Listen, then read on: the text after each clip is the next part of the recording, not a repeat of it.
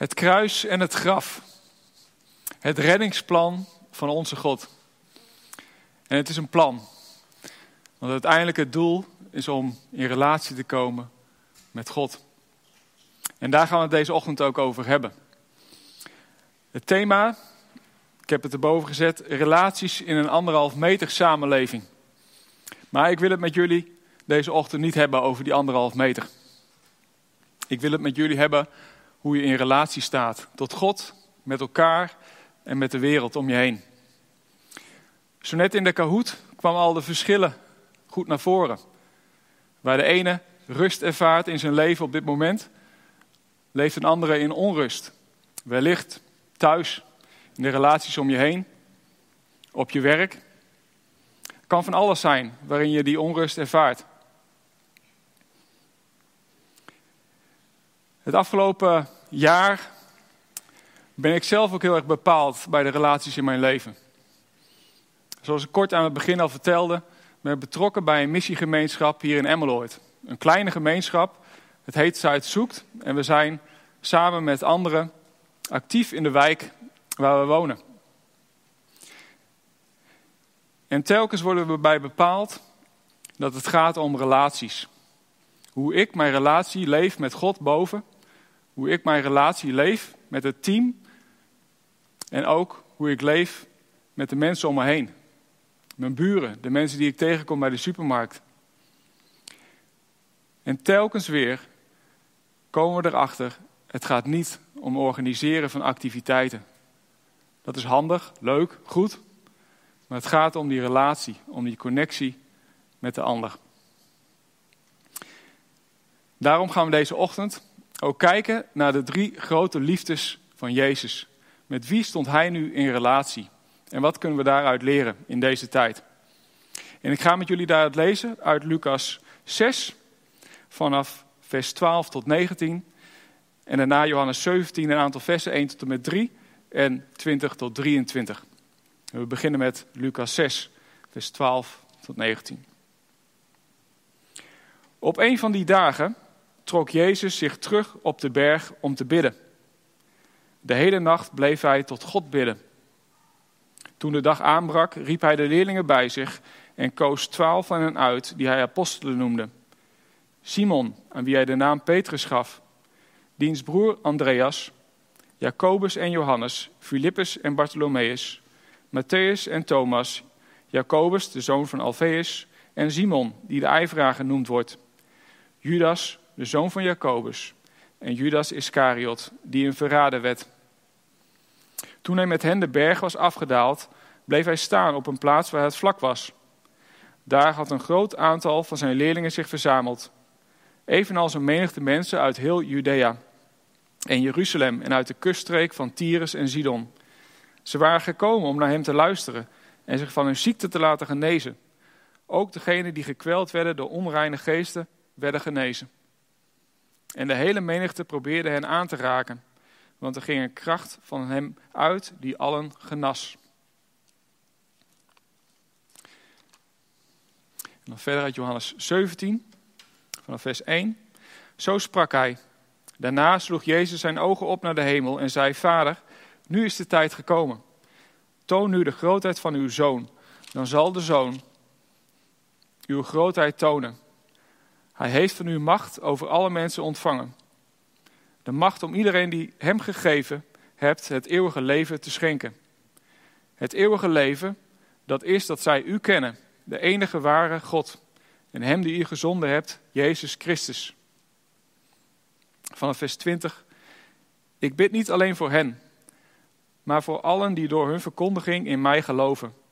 Laat hen allen één zijn, Vader. Zoals u in mij bent en ik in u, Laat hen zo ook in ons zijn, opdat de wereld gelooft dat u mij hebt gezonden. Ik heb hen laten delen in de grootheid die u mij gegeven hebt, opdat zij één zijn zoals wij, ik en hen en u in mij. Dan zullen zij volkomen één zijn. En zal de wereld begrijpen dat u mij hebt gezonden en dat u hen liefhad zoals u mij liefhad. We zien hier Jezus in gebed in Lucas 6. Een hele nacht lang. Ik weet niet of jij dat al een keer hebt meegemaakt, een hele nacht bidden. Ik heb het één keer gedaan. Ik weet het nog goed. Het was in Tel Aviv, in een huis van gebed in Israël. En de hele nacht gingen we zingen. Ik weet nog de nummers van Jason Apton en Michael W. Smith. En daartussendoor momenten van gebed. Ik weet ook dat ik in slaap viel. Dat ik het niet volhield. Mijn woorden hielden op. Maar het is me nog steeds heel erg bijgebleven. De momenten dat je stil bent met God. En op een gegeven moment niet verder komt dan stilte. En dat God tot je spreekt. Hier zien we dat Jezus ook in gebed is. En we weten niet precies wat Jezus gebeden heeft op dit moment. Maar in de Bijbel komen we wel andere momenten tegen waar Jezus aan het bidden is. Denk maar aan het hof van Gethsemane, maar ook hier, na het avondmaal in Johannes 17. En daarin blijkt een diepe verbondenheid met de Vader. De Vader en ik zijn één, zegt Jezus ook wel in Johannes 10. En ik doe niks, niks zonder mijn Vader.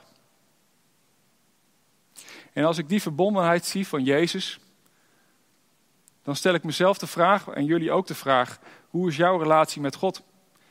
Heb je een plek waar je stil kunt zijn?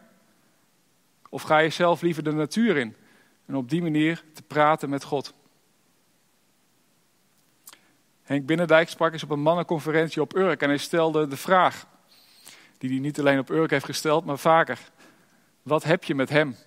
Wat heb je met Jezus? Wat heb je met God? De eerste liefde was dat, van Jezus. En dan zien we Jezus met zijn discipelen. De dag breekt aan en Jezus roept zijn leerlingen bij zich en hij stelt ze aan. Twaalf leerlingen en drie in het bijzonder. Jacobus, Johannes en Petrus. En Jezus die trekt met zijn discipelen op. Hij deelt zijn leven met hem. Hij geeft hem onderwijs. En hij eet met ze. Het zijn zijn vrienden geworden. Wat zo bijzonder is, deze discipelen waren niet hooggeschoold of extra bijzonder. Denk ook maar aan het verhaal van David. Was hij nou extra bijzonder? Maar toch, Jezus wil met deze discipelen een geestelijke familie vormen. Een familie waar hij mee optrekt. Die vraag komt ook telkens weer bij mezelf ook terug. Als we in een missiegemeenschap leven en als team optrekken in de wijk. En dan ben ik heel blij dat ik mensen om me heen heb waar ik me thuis bij mag voelen. Bij wie ik open mag zijn, eerlijk mag zijn over ook mijn eigen tekortkomingen, dingen die ik moeilijk vind. Hoe is dat met jou? Heb jij ook een plek die voor jou je geestelijke familie is? Is jouw kring wellicht een plek waar je je leven deelt met elkaar? Of vind je het juist lastig dat mensen zo verschillend zijn? En wellicht word je dan juist geconfronteerd met jezelf. En dat je eigenlijk wat irriteert aan de mensen en juist jij je wat afzijdig houdt van de mensen die je gegeven zijn. We zien Jezus heel erg in Johannes 17 benadrukken de eenheid. De eenheid tussen Hem en God, maar ook de eenheid tussen de discipelen. Dat is zijn diepste verlangen. Dat zij ook tot eenheid zijn. En dat zien we niet alleen dat Jezus dat um, verlangt naar zijn discipelen, maar we zien het ook in Paulus. Als hij schrijft aan de Efeze, in Efeze 4. Ik zal het er even bij pakken. Paulus die, uh, geeft hier een soort van blauwdruk voor de gemeente. En voordat hij de verscheidenheid gaat opbouwen, hoe de gemeente is met al die verschillende mensen, hoe dat samen een heel kleurrijk geheel is, begint hij eerst bij de eenheid. Efeze 4 vanaf vers 3. Span u in om door de samenbindende kracht van de vrede de eenheid te bewaren die de geest u geeft. Eén lichaam en één geest, zoals u één hoop hebt op grond van uw roeping. Eén Heer, één geloof, één doop, één God en Vader van allen, die boven allen, door allen en in allen is. Je zou het haast kunnen zien als een soort van bijbels mantra, wat maar telkens benadrukt die eenheid. Ik wil dat jullie één zijn met mij en met elkaar. Dan de derde liefde van Jezus, de wereld. We zien dat Jezus afdaalt van de berg en daar is een menigte van mensen verzameld. En we zien ook op andere momenten in de Bijbel dat Jezus dan onderwijs geeft. Hij spreekt over het koninkrijk.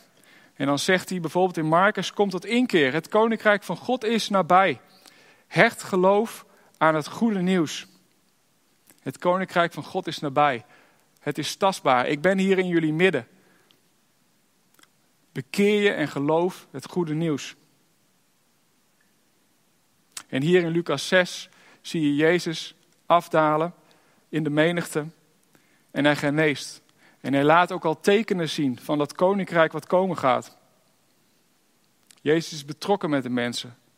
Hij is betrokken met de wereld. Een heel bekend vers in Johannes 3, vers 16. Dat zegt dan ook, want God had de wereld zo lief. Dat hij zijn enige zoon heeft gegeven, opdat iedereen die in hem gelooft niet verloren gaat, maar eeuwig leven heeft. Dat eerste stukje. Want God had de wereld zo lief. En wellicht ben je ooit wel eens op een conferentie geweest en dan is de vraag aan je gesteld van, vul daar nou eens je eigen naam in. En dat is waar. Je mag je eigen naam erin vullen. Want God had de wereld zo lief. Hij wil niets liever dan met, met mensen in relatie komen. Verderop, in het overbekende vers, spreekt Jezus over het eeuwige leven. Het eeuwige leven wat je mag ontvangen. Maar wat is dat nu, dat eeuwige leven? We hebben er net over gelezen in Johannes 17. Het eeuwige leven is dat de mensen u kennen de enige God en Jezus Christus die u heeft gestuurd.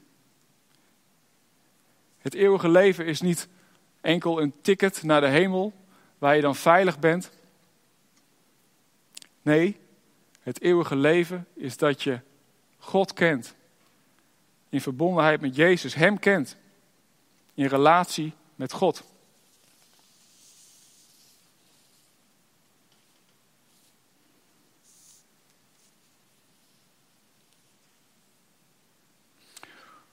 Hoe sta jij in deze wereld? Hoe sta jij in jouw omgeving?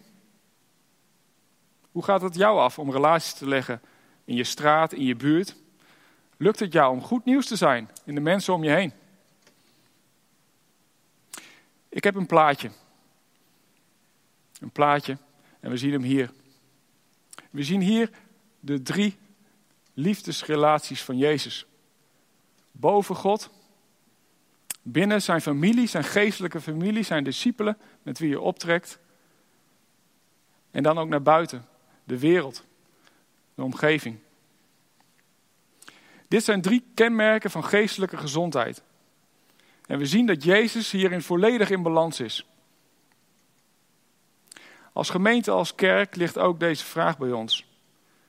Zijn we geestelijk gezond als we dit plaatje zo voor ogen hebben? Zijn we gericht op God op elkaar als familie, maar ook daarbuiten, naar de wereld toe. Maar je kunt dit plaatje ook op jezelf betrekken. Hoe zit het in jouw leven? Ervaar je balans in relatie met God, relatie met elkaar, in relatie tot de wereld, de missie? En waar ligt voor jou de uitdaging? Ik geef je 30 seconden om hier even voor jezelf over na te denken. En dan gaan we door naar een filmpje die dit ook heel kort en krachtig uitlegt.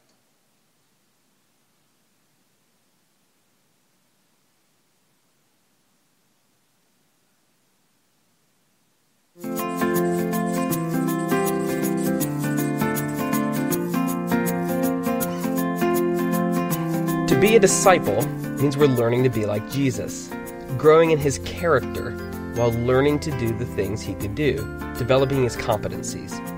It's about character and competency. To do this, we increasingly pattern our life after the life of Jesus. So, one of the questions we have to ask is how Jesus would pattern his life if he had your job, if he had your personality type, your family situation, lived where you lived, or made the same amount of money that you make. When we examine the life of Jesus in the Gospels, what we see emerge is a particular way of relating to the world around him. He is very intentional in how he used his time to invest in certain kinds of relationships. It's the pattern of his whole life and ministry. Put another way, Jesus had three great loves that his entire life oriented around. In Mark 9, 2 through 29, we see Jesus go up a mountain to pray. But this wasn't abnormal for Jesus, was it?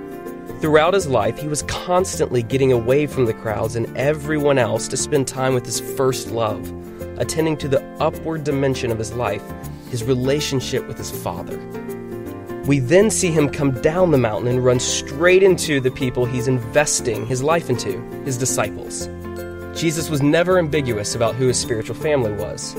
In attending to the inward dimension of his life, Jesus spent more than 50% of his time with just his spiritual family and no one else. But then, he steps out into the full brokenness of the world, driving out an evil spirit from a troubled boy. Jesus attends to the outward dimension by dealing with sin head on. He's concerned with how sin affects individuals, how each person is separated from God because of their sin and doomed because of it. And he's concerned that when you get a bunch of sinful people together, they create systems of sin and injustice. Sin creates individual problems and communal problems.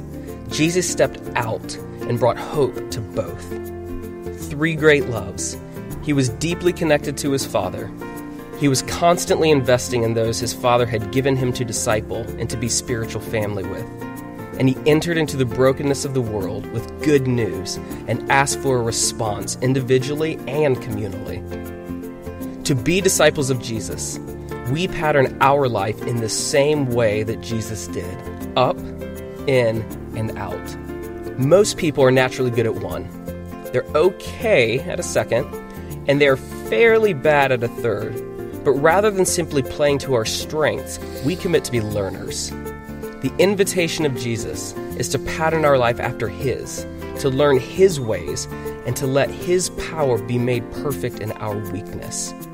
But we also recognize that because a collection of Christians is the body of Jesus, we want the full expression of Jesus, not just parts of it, so that these three dimensions saturate community life as well.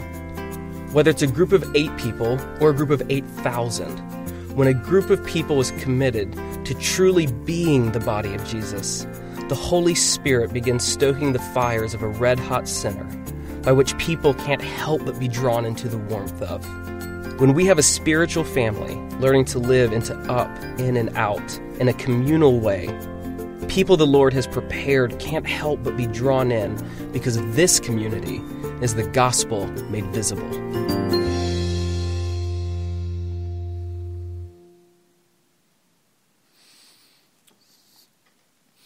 Filmpje over hoe we in relatie kunnen staan met God, onze geestelijke familie en de wereld om ons heen.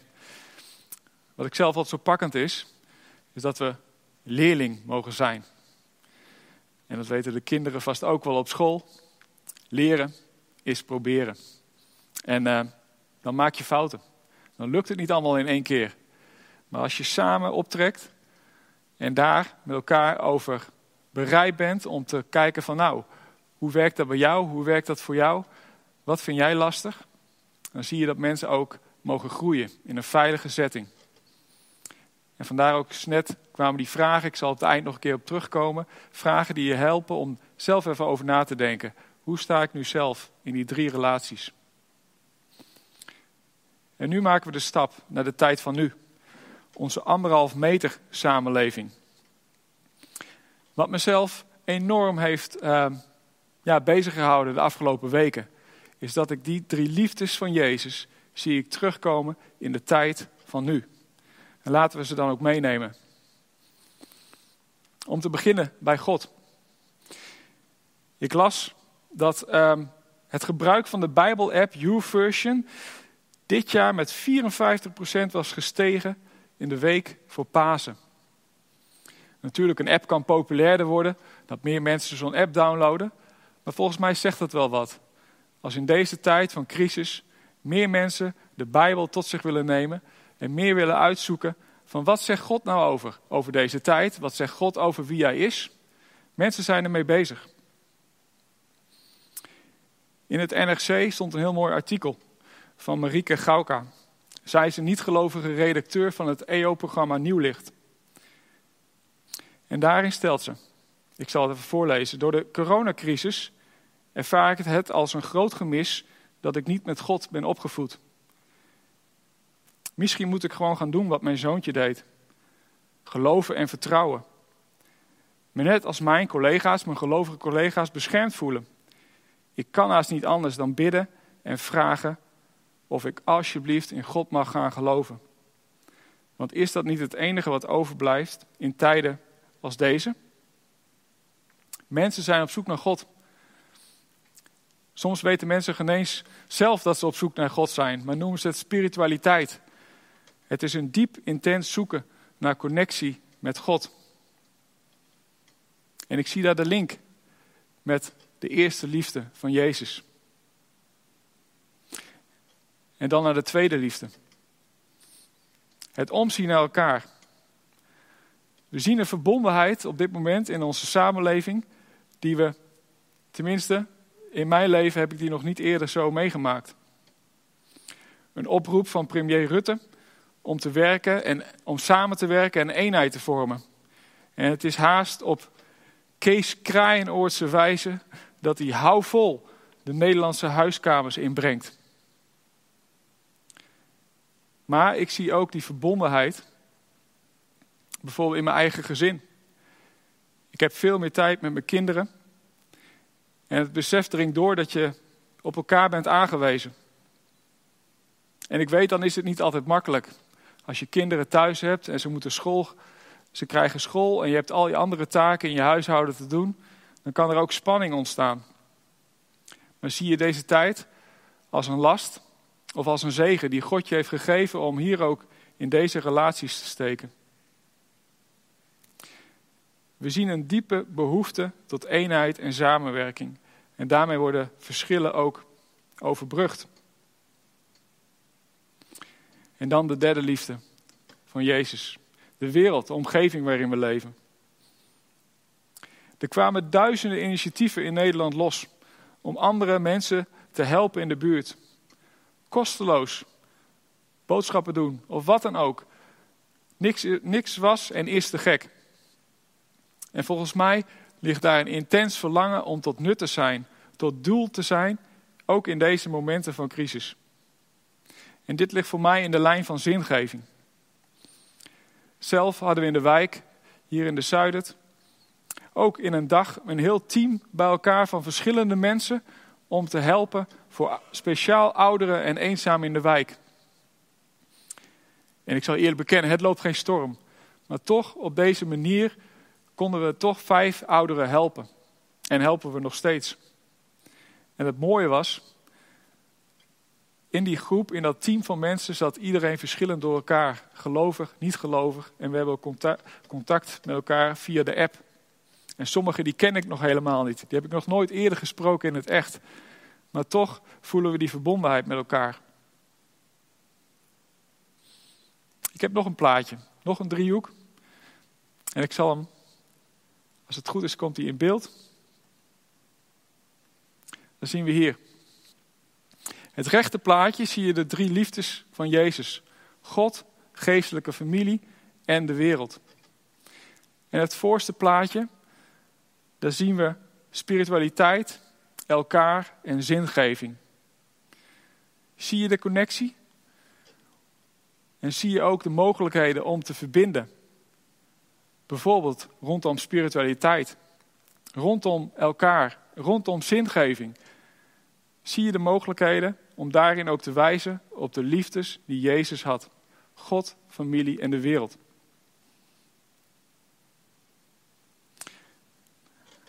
Al die bedrijvigheid in de wereld, of in onze samenleving op dit, om tot nut te willen zijn, om initiatieven om anderen te helpen. Opeens kan van alles in de zorg. Wat voorheen heel veel problemen en voor vergaderen zochten in de, eh, zorgde in de Tweede Kamer om dingen voor elkaar te krijgen in de zorg. Nu lijkt niets onmogelijk. En iedereen doet zijn best om het voor elkaar te krijgen met elkaar.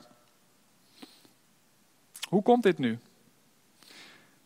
Theoloog Reinier Sonneveld die stelt in een artikel in de EO-gids dat de crisis maakt dat we creatief worden. Onder druk en spanning komen nieuwe ideeën los. Er moet eerst iets tussen aanhalingstekens sterven, voordat er weer iets nieuws opkomt. Crisis geeft dus creativiteit. Maar ik denk dat we hem nog iets dieper kunnen stellen. Door de crisis worden we teruggeworpen op wie we ten diepste zijn als relationeel mens. Waarom denk ik dat dit zo is? Ik denk dat de Bijbel al vanaf het eerste moment laat zien dat we gemaakt zijn tot relatie. Het bewijs zelf ligt al in Gods zijn schepping. Een paar versen uit Genesis, waarin we lezen hoe God de mens maakt.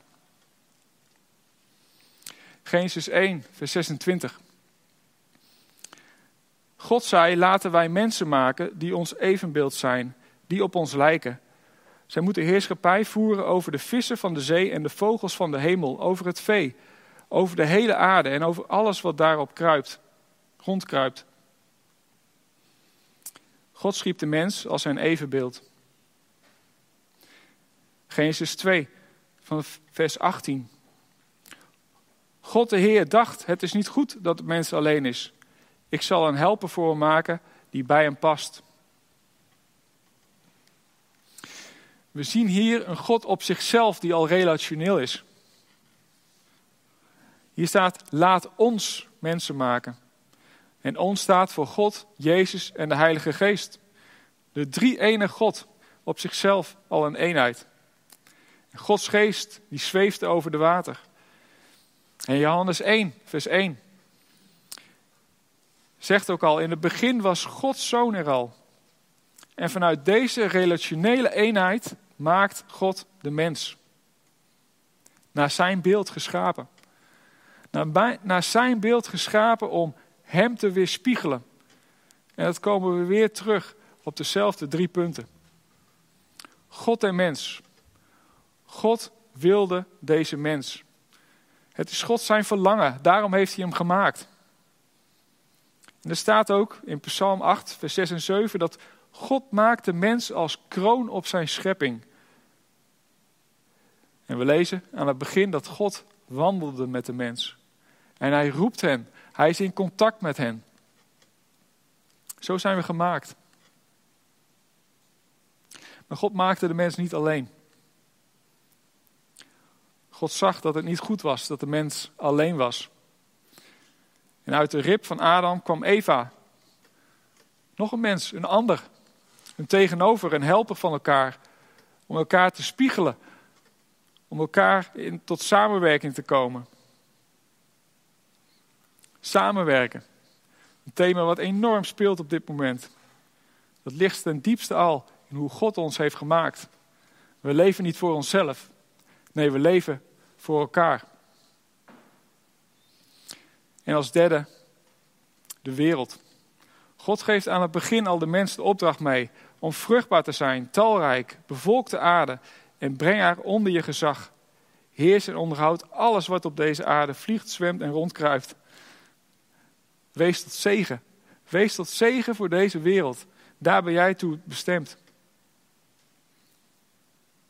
Dus God heeft ons hier laten zien dat we in relatie staan met Hem, elkaar en de wereld om ons heen. Wat nemen we hier vanuit mee? Ik zou je eigenlijk drie vragen willen meenemen, meegeven.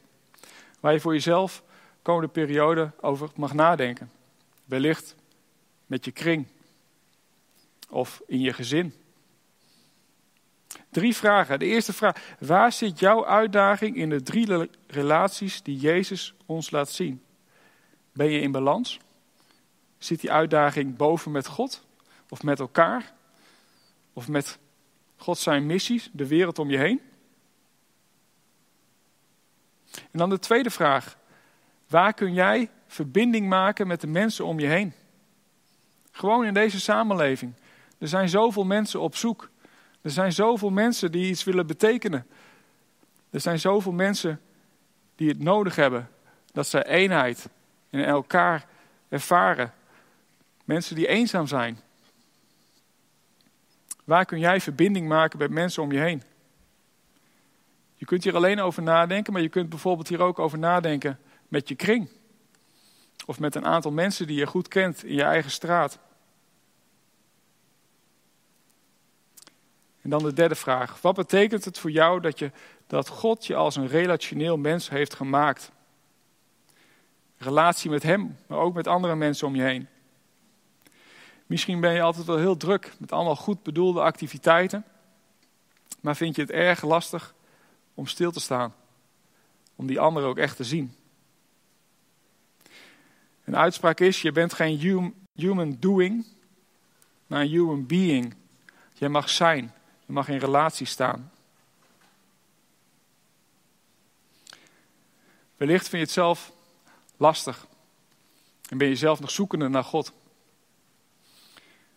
mag ik je de, als laatste deze boodschap nog meegeven. God houdt van je. Hij wil zijn leven met jou delen. misschien zeg je wel van ja, ik heb zoveel verkeerde dingen gedaan in mijn leven. Ik kan toch nooit bij die God komen? Dan heb ik goed nieuws. Jezus kwam naar deze aarde voor jou. Om jou te redden. Niet alleen dat je dan het eeuwige leven mag ontvangen. Nee, hij kwam jou om te redden, om in relatie met Hem en God zijn Vader te leven. Het kruis is de plek waar je vergeving en genade mag ontvangen.